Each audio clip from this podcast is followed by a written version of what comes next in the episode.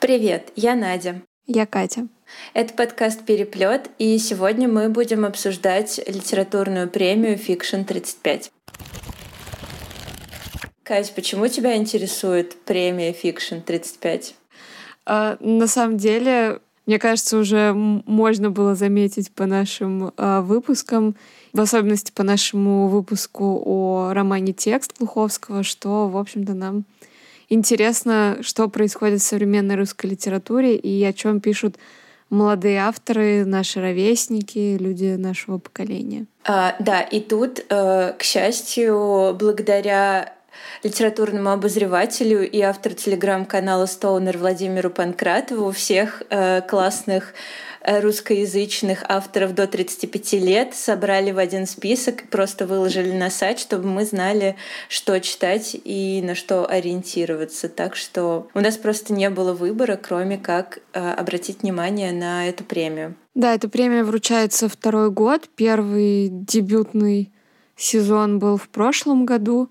И в этом году, ура, премия тоже вручается. И длинный список уже озвучен. И мы решили почитать некоторые книги оттуда. Выбор был абсолютно субъективным. И мы не прочитали всего, но прочитали книги, которые нам показались интересными своими аннотациями и обложками. Ну, я лично на это тоже смотрела. Ты серьезно выбирала по обложке? Ну да. Ну, там, конечно, многие публиковались чисто в журналах, и ничего такого интересного. Но вот Некоторые обложки мне прям понравились. И по названиям, конечно же. Вообще аннотации для слабаков. Я обычно смотрю обложку и название. Если мне нравится, то я читаю. Я как раз читаю аннотации, но я не люблю, когда в аннотациях много спойлеров или там э, написано полкнижки. Но мне кажется, что в случае с этой премией, наоборот, э, многие аннотации, мне кажется, недостаточно информативными. То есть я из них ну, вообще не поняла, что за книжка, и и очень удивилась потом, когда я начала ее читать. Ну да, поэтому, как я уже сказала, я не читаю аннотации, я просто смотрю, читаю названия и выбираю. Ну, я вообще люблю книги со странными названиями, поэтому тут мне было на что обратить внимание. Когда мы с тобой распределяли, кто какие книжки будет читать, ты выбрала самые чумачечие, как мне кажется. Ну да. Есть такое. А, ладненько, я хочу еще немножко про саму премию рассказать, потому что мне очень нравится идея. Как мы уже сказали, Fiction 35 э, создан для молодых писателей в противовес крупным премиям «Большая книга», «Нацбест», «Нос» «Ясная поляна», в которых нет возрастного ценза, то есть на, в этих премиях одновременно могут быть номинированы писатели с первой книжкой и те, у кого там уже десяток романов. Кроме того, отличие этой премии от всех остальных в том, что книги 30-летних э, оценивают 30-летние критики, обозреватели, блогеры. И сам идейный вдохновитель, автор э, этой премии Владимир Панкратов говорил, что ему самому более ценно мнение человека такого же возраста, как он. Мне кажется, что это очень круто. И, кстати, я, по-моему, в одном из предыдущих выпусков уже упоминала премию «Лицей». Это же вроде как тоже премия для молодых авторов. А, но там, по-моему, принимают рукописи. Ну, то есть твоя книжка может быть еще не издана, но она уже может быть номинирована на премию «Лицей».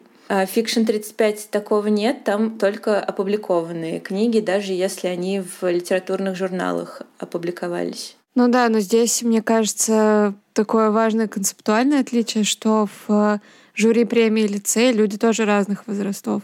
Ну да, да, а Fiction 35 э, читают ровесники. Да, да. И мне кажется, вот это как раз-таки очень интересно, потому что зачастую, ну, из-за разницы и возраста, и каких-то взглядов. Вот, кстати, свежий пример, да, был же с нормальными людьми, э, и там было заметно такое деление, что людям старшего возраста книга не очень понравилась, да, а людям, которые из поколения миллениалов, как раз-таки книга очень даже зашла. Ну, то есть э, не всегда люди из другого поколения могут оценить э, важность какой-то книги для нынешнего поколения. Это, ну, абсолютно нормально. Ничего в этом такого нет. Но из-за этого какие-то книги могут оставаться незамеченными, не получить какого-то публичного обсуждения. Ну да, я абсолютно с тобой согласна, кроме, наверное, примера с нормальными людьми, ну, поскольку мы же с тобой и обсуждали, что в России многим 30-летним э, книга не зашла, потому что, ну, именно нормальные люди, потому что они не работают. Нет, ну я скорее про какой-то такой общий подход и не знаю, удачный, неудачный пример, мне просто первое, что пришло в голову, как раз про какой-то вот текст, который одному поколению кажется вроде не очень важным, а другому поколению кажется, в общем-то, заслуживающим внимания, говорящим о каких-то действительно отзывающихся в сердце вещах. Согласна. А, и еще нашла в интернете ответ на то, почему именно 35, почему фикшн 35 создатель премии, э, ответил, что вообще карьеру писателя начинается довольно поздно, и 30 лет — это вроде бы все равно мало, хотя и есть какие-то люди, которые уже к этому возрасту опубликовались, хотя бы в толстых журналах. Их, в принципе, не очень много.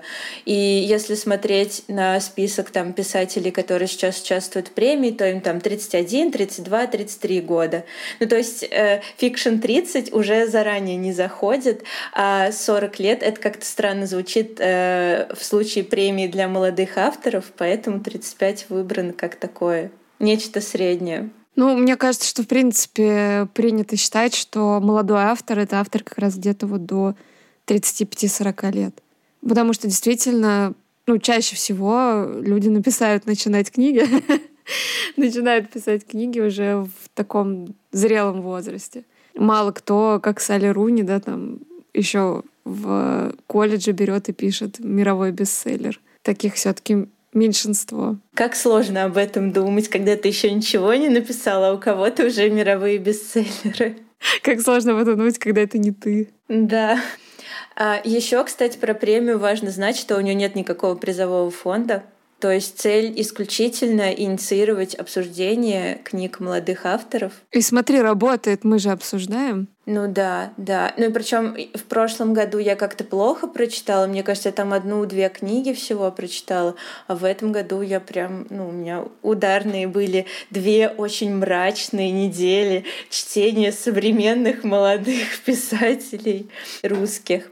А вот, кстати, наверное, важно сказать, что победителем первого сезона стал Артем Серебряков с книгой с очень э, пугающей обложкой, которая называется «Чужой язык» и о нем писали, что так писал бы Дэвид Линч, если бы он был молодым русским писателем. Я не знаю, что я должна сказать о книге, если честно.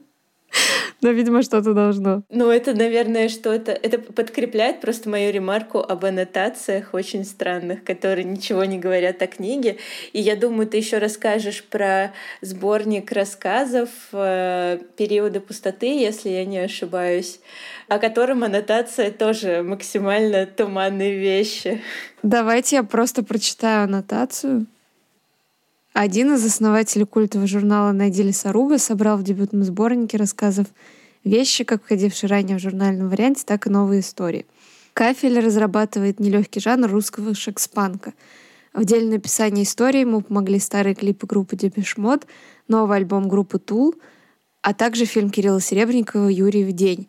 И, естественно, Томас Пинчон, куда же без него сегодня в русском шекспанке. Как вам?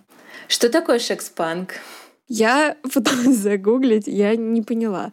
Потом меня осенило, когда я читала, в общем-то, сборник рассказов, я обнаружила, что там есть рассказы, которые называются «Отелло», «Укращение строптивой», «Буря» и «Гамлет», что навело меня на мысль, что, наверное, это как-то связано с Шекспиром.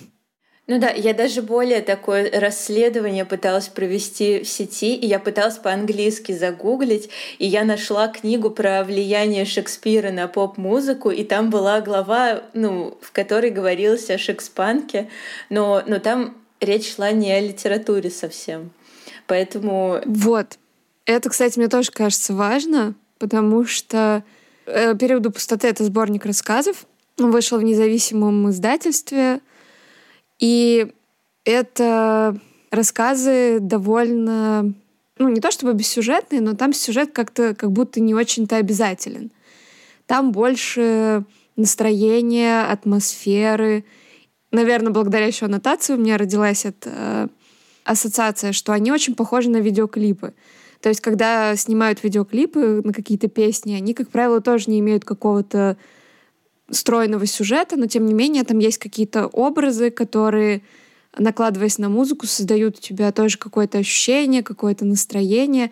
И вот читая рассказы в этом сборнике, у меня тоже скорее были ощущения, чем какие-то мысли, идеи или сюжеты в голове. И, наверное, вот из всех э, книг, которые я читала, это, наверное, единственная, которая вообще никак не рефлексирует современность.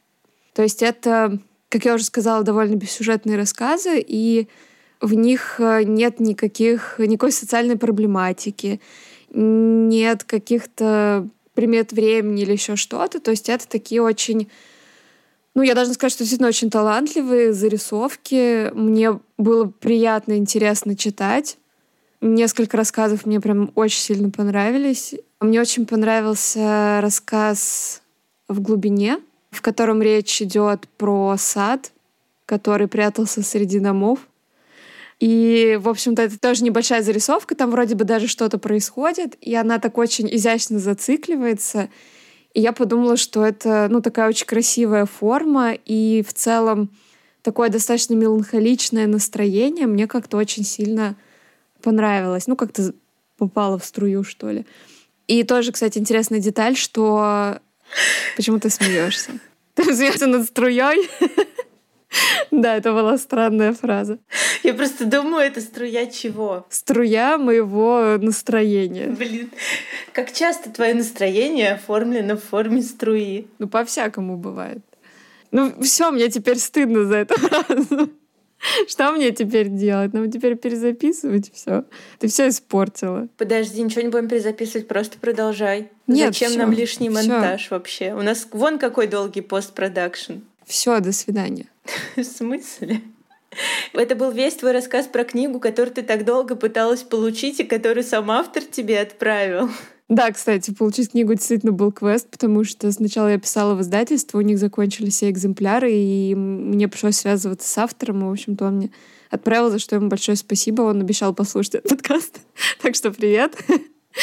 Я все прочитала. А, не думайте, что я хвалю по эту книгу. Так вот, у меня была мысль про музыку. Я хотела ее закончить. На форзации как раз этой книги обозначены люди, которые причастны к работе над этой книгой, как члены группы. То есть вокал, гитара, барабаны, бас. Мне показалось, что это тоже довольно клево. Да, мне, кстати, тоже очень это понравилось. Да, ты же тоже почитала. Расскажи, что тебе понравилось. Э, во-первых, мне понравилась идея, что можно просто писать абсолютно любые рассказы про что угодно себе в кайф и не ну, не связывать себя никакими условностями. Просто пишешь то, что тебе хочется. В этом есть какая-то ну, какая-то свобода. У меня эта книжка лежит на рабочем столе, и я прикладываюсь к ней э, в какие-то тяжелые дни, когда мне нужно отключиться от работы и просто прочитать что-то странное. Рассказы все странные, не все мне нравятся, которые я читала, но мне очень понравился один, который называется «Осень», и мне показалось, что это такая деконструкция сказки.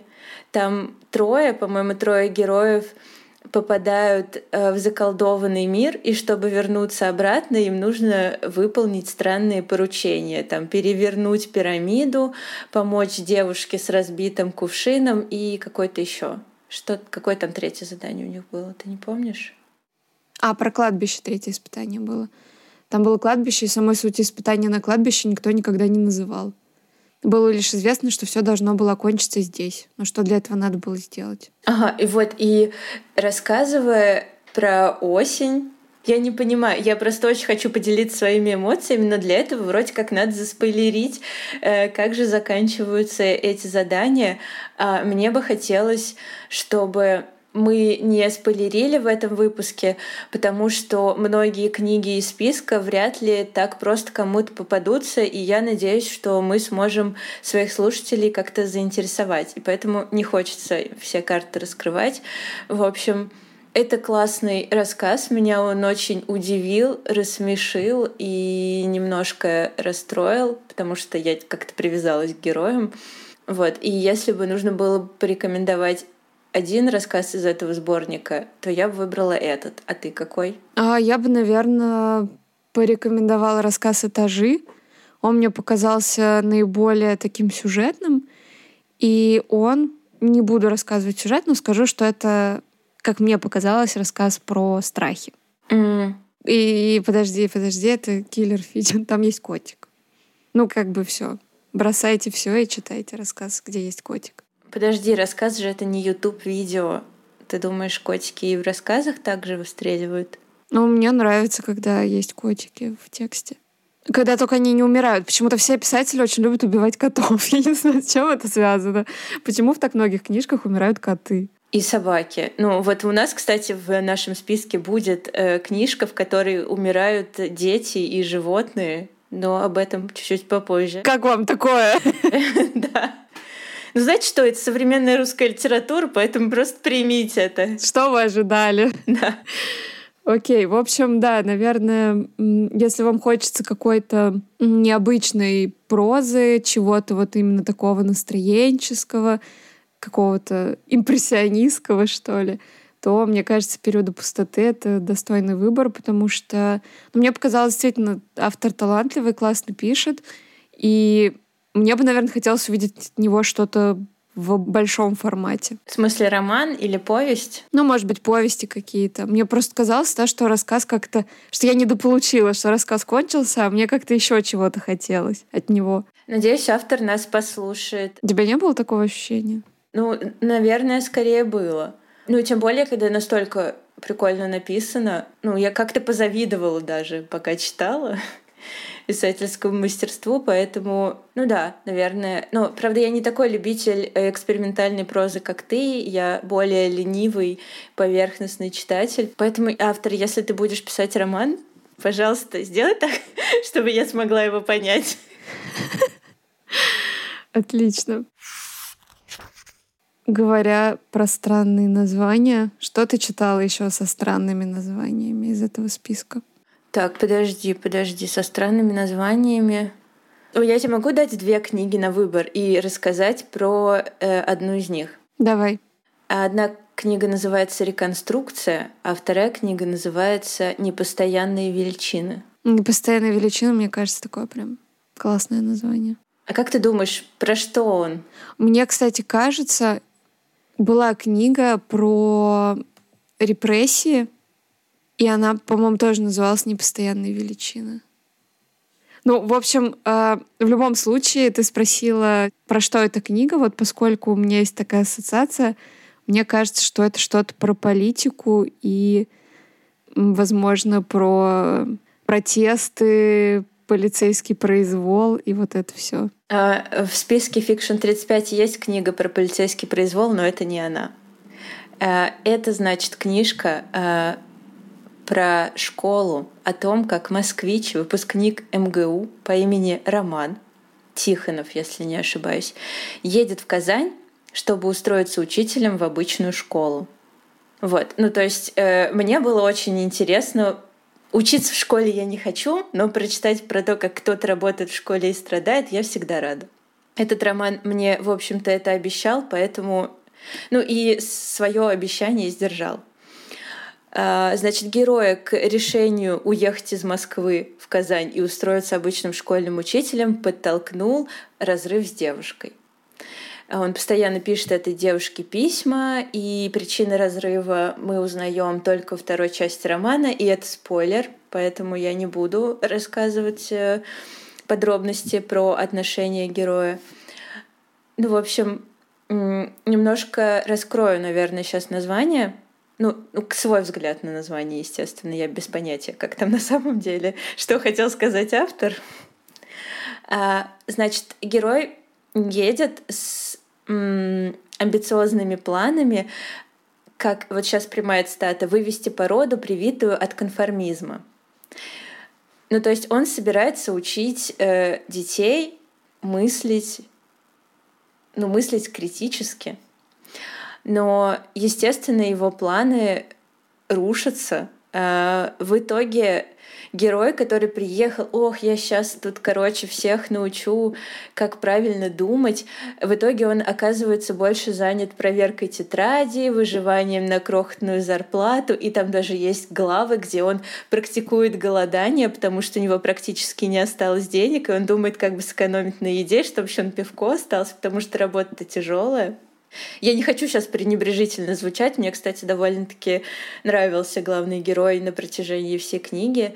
Вот. И еще периодически э, ему, как учителю, нужно выполнять всякие странные требования, типа пойти на митинг в честь годовщины присоединения Крыма. Вот тут политическая повестка. В общем, он больше занят этим всем, чем прививками от конформизма, которые он планировал сделать детям.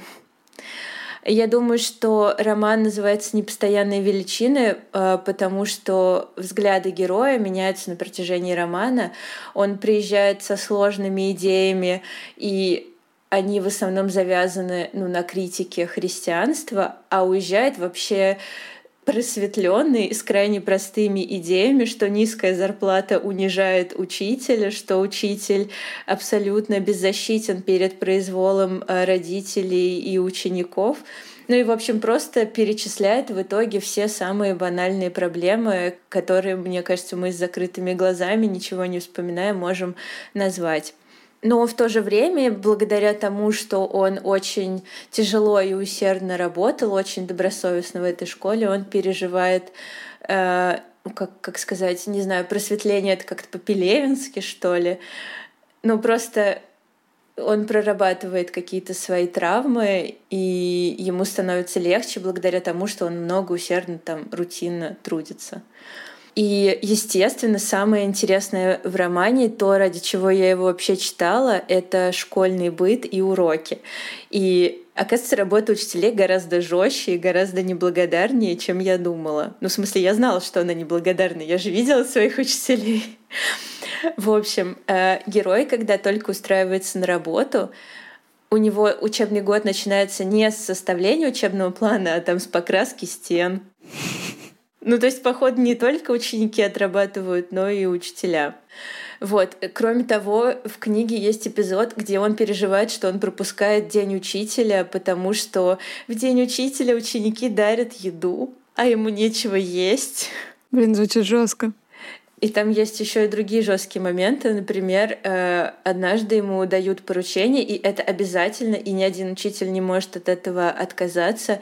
Это значит обходить район, звонить в каждую квартиру, спрашивать, есть ли у вас дети и какого возраста. Ну, и это нужно, чтобы убедиться, что все дети на районе ходят в школу. Вот. Ну, естественно, это странное поручение, и вроде как учителя не должны таким заниматься, но по факту, похоже, занимаются, поскольку, если я не ошибаюсь, я давненько прочитала эту книжку и интервью автора, мне кажется, он ведь и сам тоже точно так же преподавал в школе и свой опыт э, в этой книжке описал. Вот да, я как раз хотела спросить, это личный опыт или это ну, какая-то на тему книга просто. Я уверена, что я не вру, на самом деле, я, ну, когда говорю, что это личный опыт.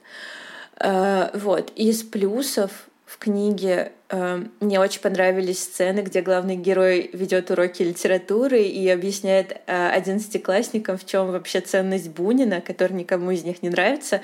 Они там разбирают рассказ господина Сан-Франциско, и ты, естественно, переживаешь дикую ностальгию.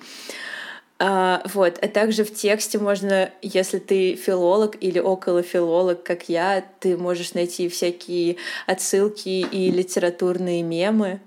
А, например, одного из коллег э, главного героя зовут Максим Максимыч.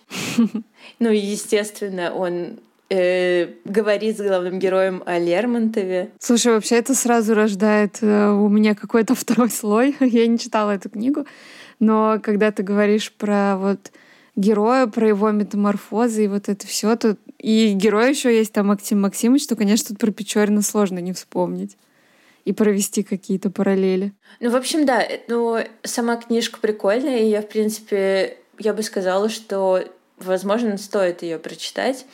А, но я скажу также о минусах.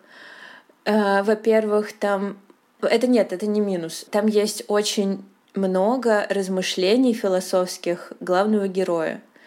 Ну вот реально его философские взгляды, и ну мне было ок это читать, это ну, интересно узнать там какие-то взгляды на христианство, но, наверное, многих может оттолкнуть. Вот. Но это, это не недостаток.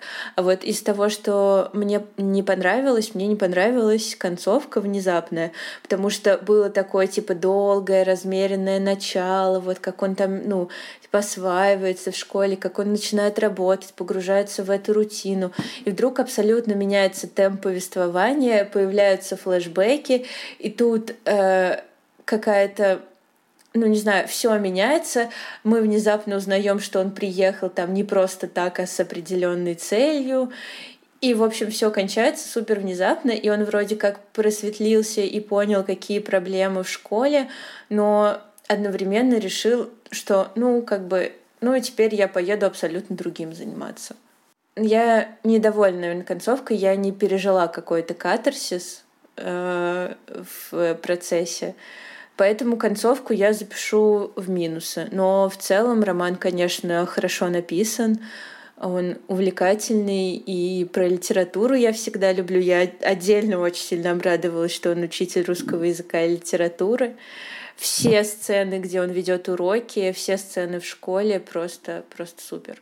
Вот так вот.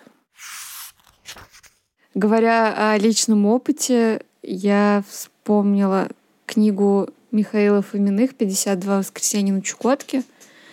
Эта книга написана медиком, в общем-то, автор э, кандидат медицинских наук, если я сейчас ничего не наврала, но он как бы точно врач. И эта книга о молодом враче, который, как понятно из названия, отправляется на Чукотку. Отправляется он в военный городок, военную часть, Э, чтобы лечить солдат. Но, в общем-то, сталкивается там с совершенно разными проблемами. И эта книга вроде как сто процентов тоже на личном опыте написанная. Публиковалась она в... Это точнее даже как? Это не роман, это сборник рассказов. И мне кажется, главный его недостаток в том, что он чертовски маленький. Вроде как 52 воскресенья на Чукотке нас сразу настраивают на то, что это будет какое-то Э, довольно длительное повествование, что там будет много событий, что герой как-то очень сильно изменится. Но в итоге это просто набор нескольких, ну, довольно ярких эпизодов, и в конце такая резолюция, что вот я 52 воскресенья на Чукотке провел и очень изменился. Но мы не видим самой вот этой эволюции героя. Э, конечно, сразу вспоминается тоже и Булгаков — записками юного врача и многие другие писатели и врачи, да, это целое такое, мне кажется, направление даже в литературе. И это все в эту традицию, в принципе, круто встраивается. И написано очень здорово, но... Но мало. Почему так мало? Почему? Ну, то есть у меня скорее такой, знаешь, диссонанс, что, как я уже сказала, да, название такое, что 52 воскресенья, а с другой стороны это типа пять там коротких рассказов. И я такая, блин, где еще? Где, где эти 52 воскресенья? Это максимум 4. Угу. Ну, 52 воскресенья на Чукотке реально звучит как такой, типа, толстый роман, какой-то да, такой да. мрачный. Я уже представляю Чукотку, эти метели, там как какой-нибудь мальчик идет, ну, не знаю, держится за дерево, чтобы его не унесло пургой. Ну да, там северный колорит присутствует, и есть тоже описание э, мороза по шкале Шаламова все это есть, и мрачность э, русского севера тоже присутствует. Но реально как-то очень мало похоже на, знаешь, какой-то набросок. То есть как будто вот записаны отдельные главы, между ними что-то еще должно быть написано, но этого нет. И это довольно печально. А можешь рассказать хотя бы вот сюжет, может быть, одного рассказа? А, да, наверное, расскажу про то, как главному герою пришлось сделать операцию — а, в общем, он врач такой общей практики, как я понимаю, то есть на все руки мастер. И к нему привозят э, солдата, у которого очень сильно болит живот. А, он ну, производит осмотр и решает, что аппендицит, и нужно срочно делать операцию. А надо сказать, что дело происходит под Новый год. Единственный в военной части хирург уже лежит пьяный. Анестезиолог, может, где-то рядом с ним, тоже пьяный. Единственный, кому, кого ему удается выцепить, это медсестра, достаточно опытная, которая давно работает. Она приезжает ему помогать. И главный герой в абсолютной растерянности, потому что он, конечно, видел, как делают операцию, он даже вроде что-то там практиковал когда-то, но понятное дело, да, что ну, любой хирург хороший, это все-таки человек, который там провел много операций и хорошо знает, как это делать. Он, в общем, судорожно роется в медицинских справочниках, бежит в операционную буквально с книжкой под мышкой, чтобы подсматривать в шпаргалку, как делать операцию. Ну, в общем, все заканчивается благополучно. Аппендицит он ему удаляет. Правда, выясняется, что дело было не в аппендиците. Но, тем не менее, отрезал он аппендицит а не что-то другое, как он вообще очень сильно переживал. На самом деле классный рассказ. Я очень сильно переживала из-за главного героя, из-за этого солдата, который лежал на операционном столе. Так что, в принципе, ну, хорошие тексты, но реально почему так мало? Почему? Ну где еще? Так, надеюсь, автор тоже нас послушает и поймет. Михаил. Ты бы порекомендовала своей маме читать такую книжку? Я, вроде бы тебя мама любит как раз про врачей. Да, у меня мама очень любит про врачей. Ну да, но этого не хватит надолго. 20 минут твоей жизни. Ну ладно, не 20. Ну, в общем, действительно, ну, реально мало. Вот это единственная моя претензия. Так, в целом, да, рассказы классные, я бы рекомендовала читать, если вам нравится вообще в целом про врачей читать, потому что, конечно же, там есть, ну, довольно такие жутковатые подробности физиологичные, да, ну, наверное, сложно без этого в медицинских рассказах. А, но если вам такие нравятся рассказы про медиков, написанные медиками, то мне кажется, что вполне хорошее чтение. И как минимум, наверное, стоит запомнить имя этого автора, потому что я надеюсь, что, может быть, он напишет что-то еще и тоже связанное с медициной. И должно быть классно. А у меня еще вопросик. Э, вот по, этому, по этим текстам, они насколько мрачные? По какой шкале? От одного до десяти? Ну, по шкале от от 1 до 10, где один вообще не мрачный, а 10 просто тьма. Я думаю, 6. Угу. Ну, как вот я тебе рассказала рассказ, он же довольно-таки жизнеутверждающий. Все же закончилось хорошо. Хоть дело и было не в аппендиците. Ну, знаешь, аппендицит все равно нафиг не нужен, а солдат в итоге чувствовал себя отлично, и все у него прошло и перестало болеть, поэтому там, наверное, ожидаешь, да, вот как ты правильно сказала, что там будет про вот этот мрак севера, про жуткую провинцию, там, где все пьют, э, бьют и еще что-то. Тут этого нет. Это действительно именно про спасение жизни, про отношения врачей с жизнью и смертью. И действительно какой-то личный опыт, личные переживания молодого еще неопытного врача, когда вот ему действительно в его руках оказываются жизни других людей. То есть такой, как мне показалось, очень личный текст. Интересно, я тоже э, запланировала его прочитать, но пока не успела. Ну, наверное, тогда мы продолжим говорить о личном опыте авторов. Да, я думаю, это будет логично. Давай. Э, вот у меня есть еще одна книжка, которая, насколько я понимаю, автофикшн. Ну, то есть э, главный герой автор, и в этой книге вымысел переплетен с реальностью. Значит, расскажу про книжку Микиты Франко «Дни нашей жизни». Вот э, все произведения из длинного списка Fiction 35, которые я прочла, довольно мрачные и темные. И я все время думала про слова литературного критика Галины Юзефович, что к мрачности русской литературы нужно относиться обреченно. Э, вот, но, к счастью, к этой книге эти слова не относятся. Это просто моя личная звездочка в лонглисте. Ну и, наверное, одна из самых раскрученных, что совершенно заслуженно книг списка. А, это история мальчика Мики, который воспитывается в а, однополой семье, то есть у него два папы. Его мать умерла от рака, и его взял на воспитание ее брат, художник Слава, который э, живет со своим мужем, э, врачом, если я не ошибаюсь, он реаниматолог или ну, что-то такое. Его зовут Лев. Это очень светлая семейная история, там много разных трогательных моментов, ну и в то же время, естественно, э, это очень необычный для России опыт воспитания в такой семье, и, соответственно, естественно, в книге поднимается очень много болезненных вопросов. Условно книжку можно разделить на две части. А, первая часть — это детство главного героя, и второе — это его, ну, такой же более мрачный, более такой teenage ангст, подростковый период.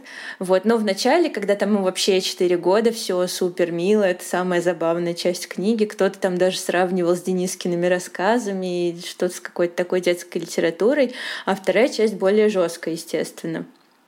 Но меня очень тронула эта книжка, потому что, ну, у меня тоже была не, не то чтобы, типа, неблагополучная семья, а, ну, вот такая, ну, э, мне не хотелось, чтобы все мои друзья знали подробности того, как у меня все там в семье устроено. И сколько там, не знаю, у нас денег, но я никогда ну, не представляла такого опыта, который пережил главный герой. Естественно, ребенок, который воспитывается в такой семье, не может рассказать о своей семье, когда пишет сочинение «Моя семья в школе». И, собственно, Микки пытается, и когда его родители находят это сочинение, да, там черновик, к счастью, они заставляют его переписать и наказывают, потому что у них могли бы быть очень серьезные мер... Э, неприятности, если бы учитель реально прочитал это сочинение. Ну и кроме того, естественно, он не может там позвать своих друзей просто так к себе домой, не убрав предварительно фотографии, как вообще он будет им объяснять, почему у него дома там какой-то еще незнакомый мужик. И, естественно, это ситуация, когда ты не можешь э, до конца быть откровенен со своими даже самыми близкими друзьями. В общем, в этой книге, конечно же, есть ну, и неприятие общества, учителей, каких-то даже самых близких родственников. Э, но на самом деле ну, типа, знаешь, самые жесткие, самые гомофобные, самые какие-то такие непримиримые вещи говорит про свою семью главный герой. Ну, то есть сейчас будет, ну, наверное, такой minor спойлер, про то, что однажды э, Микки понимает, что ну, его самого интересуют парни, и, естественно, у него это рождает какой-то невероятный внутренний конфликт, и он считает себя ходячим стереотипом, что типа вот геи вырастили геи, там все такое.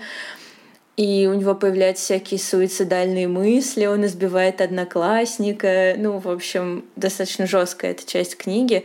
Но это к тому, что э, главный конфликт — это конфликт героя э, с самим собой, не с обществом. И именно через этот конфликт ну, происходит его взросление. В общем, эта книжка родилась из постов ВКонтакте. А потом оказалось, что эти посты ВКонтакте читали очень много людей, которые попросили издать отдельной книжкой. Вот, это был, то есть, сам издат изначально, а потом э, на автора вышли Popcorn Books, очень хорошее издательство, и они предложили, ну, издать уже на широкую публику. И, к счастью, как я понимаю, а, автор переписал концовку, сделал ее более оптимистичной. Ну, в конце Микки удается справиться со своими тяжелыми суицидальными мыслями, и перед его семьей открывается вообще какое-то довольно светлое будущее, связанное с переездом в Канаду.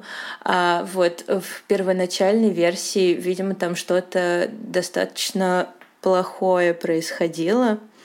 Вот. И я очень сильно удивлена Потому что для меня, несмотря на то, что там вторая часть была достаточно жесткая, это очень светлая какая-то семейная книга. Я когда читала, задумалась, там, типа, какой будет моя семья, как я там захочу воспитывать своих детей, а чему я их захочу научить.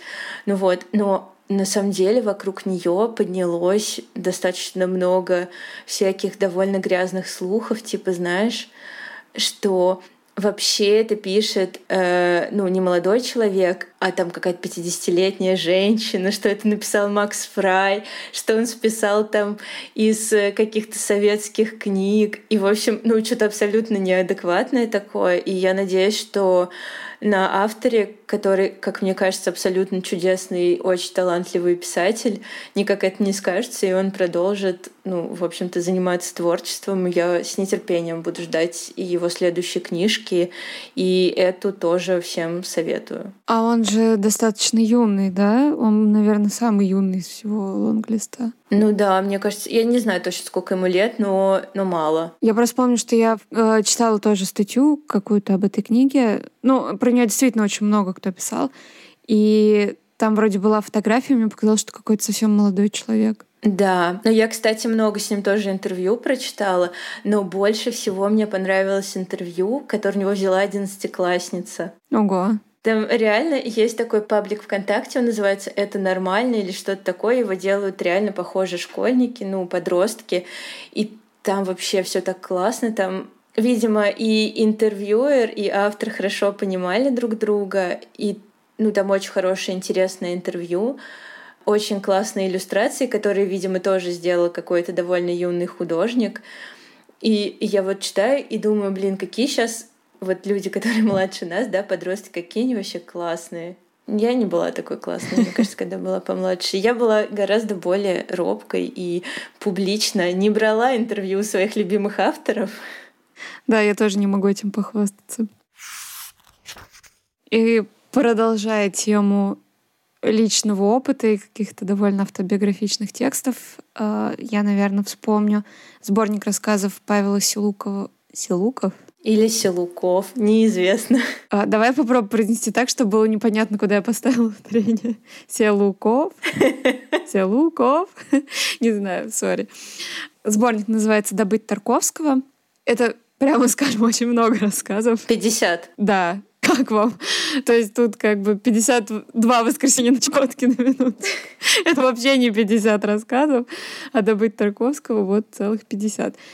А честно, у меня было ощущение, что это все какой-то один рассказ, потому что они мне показались ужасно похожими друг на друга. В общем-то, позиционируется тоже книга как такой личный опыт. Автор из Перми, и, в общем-то, он описывает э, жизнь людей, видимо, среди которых он рос, то есть каких-то своих э, знакомых, соседей, еще каких-то странных личностей. Мне на самом деле не очень понравился этот сборник. Меня зацепило поначалу, что где-то я читала про этот сборник, что он достаточно такой забавный и при этом очень жизненный.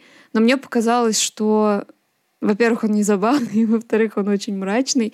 И, как я уже сказала, 50 рассказов, как будто бы все примерно про одно и то же. Я бы, наверное, не сильно рекомендовала. Но если вдруг вы хотите почитать, то я бы, наверное, порекомендовала рассказ «Чизкейк», который нам с тобой обеим понравился из этого сборника э, для такого ознакомления с автором. Может быть, вам понравится и вы захотите прочитать еще, но мне как-то Наверное, действительно моя основная претензия, что так много рассказов, но они все какие-то одинаковые. У тебя ощущение дежавю, когда ты читаешь. Ну, как будто ты читаешь один и тот же рассказ постоянно. Ну, это как будто бы редактор не вырезал, ну, не провел отбор текстов может быть. Ну да, такое ощущение, как будто вот все, что было, он все туда положил. То есть как будто бы никто не пытался отобрать там, не знаю, какие-то самые яркие, самые классные рассказы. Туда, кажется, попало вообще все подряд. И плюс, наверное, мне было сложно как-то проникнуться этими рассказами, наверное, потому что герои их мне как-то вообще совершенно не близки. А что там за герои? А, герои там достаточно маргинальные, то есть э, там откинувшиеся зэки, э, какие-то ребята из неблагополучных семей.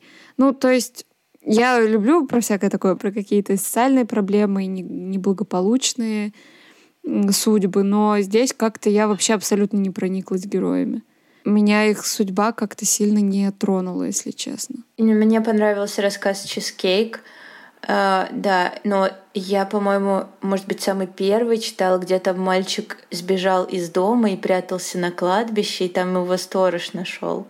Вот, кстати, да, наверное, вот первые, там же рассказы вообще разделены по времени жизни героя, если так можно сказать. Ну, в общем, вот первые рассказы, которые про, ну, типа детства, они достаточно неплохие, мне показались. А вот дальше уже как-то они вообще абсолютно у меня слились в какой-то один поток.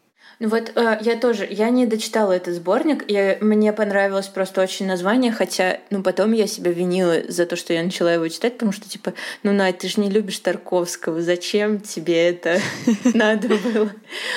Но, в общем, я прочитала про мальчика, он, ну, нормальный. Ну, в смысле, я переживала, там, типа, он найдется или нет, вдруг что-то плохое произойдет.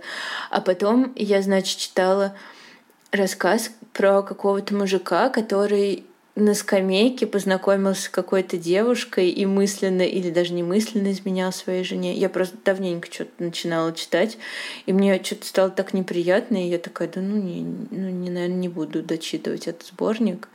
Ну, в общем, это субъективно. Мне кажется, что там полно текстов, которые кому-то понравятся.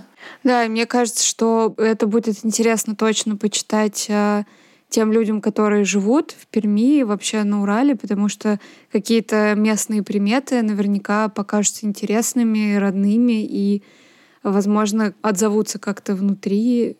Ну, я просто тоже люблю читать э, какие-то произведения, которые написаны о Нижнем Новгороде, да, моем родном городе, или там действие происходит. Меня всегда это очень цепляет, и всегда это интересно. Поэтому, может быть, если вы живете на Урале, вам будет любопытно. На этом моменте я выпью вина.